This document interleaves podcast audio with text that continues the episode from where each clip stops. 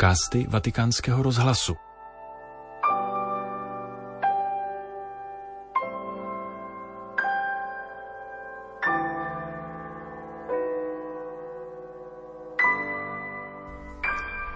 Poslechněte si promluvu papeže Františka, kterou přednesl na druhou neděli adventní 10. prosince před polední modlitbou na svatopetrském náměstí. Cari fratelli e sorelle, buongiorno. Drazí bratři a sestry, dobrý den.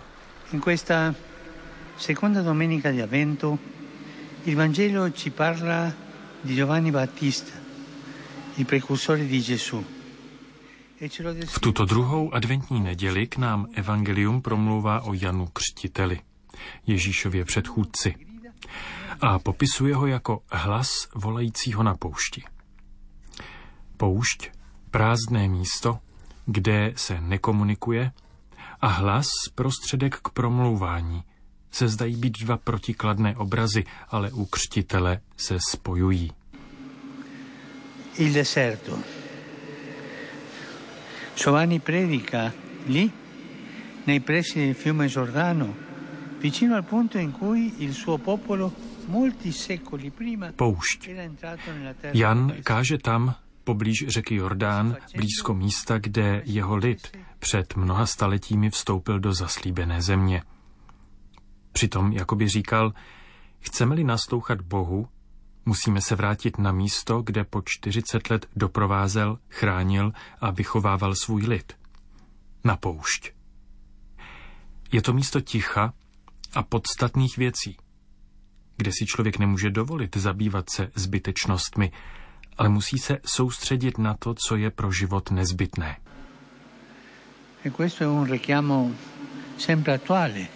Per procedere nel cammino della vita è necessario spogliarsi di più, perché vivere bene A to je stále aktuální připomínka. Abychom mohli pokračovat v životní cestě, je třeba se zbavit chtění dalšího, protože žít dobře neznamená zasypávat se zbytečnostmi, ale zbavit se toho nadbytečného. Sáhnout hluboko do svého nitra a uchopit to, co je před Bohem skutečně důležité. Pouze pokud skrze ticho a modlitbu uděláme místo Ježíši, který je slovem Otce, budeme schopni osvobodit se od znečištění marnými slovy a pomluvami. Mlčení a střízlivost. Ve slovech, v používání věcí, médií a sociálních sítí, to nejsou jen oběti nebo cnosti, ale základní prvky křesťanského života. Veniamo alla seconda immagine, la voce. Il deserto è la voce. Essa è lo strumento con cui manifestiamo ciò che pensiamo e portiamo nel cuore. Capiamo allora che è molto A dostáváme se ke druhému obrazu, k hlasu. Je to nástroj, kterým projevujeme to, co si myslíme a nosíme v srdci. Chápeme tedy, že je velmi spjat s tichem, protože vyjadřuje to, co v něm dozrává. Z naslouchání tomu, co nám duch naznačuje. Bratři a sestry, pokud člověk neumí mlčet, těžko může říci něco dobrého. Zatímco čím pozornější je mlčení, tím silnější je slovo. U Jana Křtitele je tento hlas spojen s opravdovostí jeho zkušenosti a čistotou jeho srdce. Possiamo chiederci che posto ha il silenzio nelle mie giornate? È un silenzio vuoto, magari opprimente? Můžeme si položit tuto otázku. Jaké místo má ticho v mém dni? Je to prázdné, možná tísnivé ticho? Nebo prostor k naslouchání, k modlitbě, ke střežení mého srdce?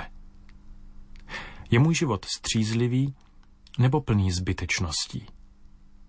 I kdyby to znamenalo jít proti proudu, vašme si ticha, střízlivosti a naslouchání. la sobrietà, l'ascolto. Maria Vergine del silenzio ci aiuti ad amare il deserto Kež nám Maria, tichá pana, pomůže milovat poušť, abychom se stali věrohodnými hlasy ohlašujícími jejího přicházejícího syna. per diventare voci credibili che annunciano il suo figlio che viene. Tolik papež František ve svém komentáři k nedělním evangeliu na druhou neděli adventní. Tento podcast pro vás ve Vatikánu připravil Petr Vacík.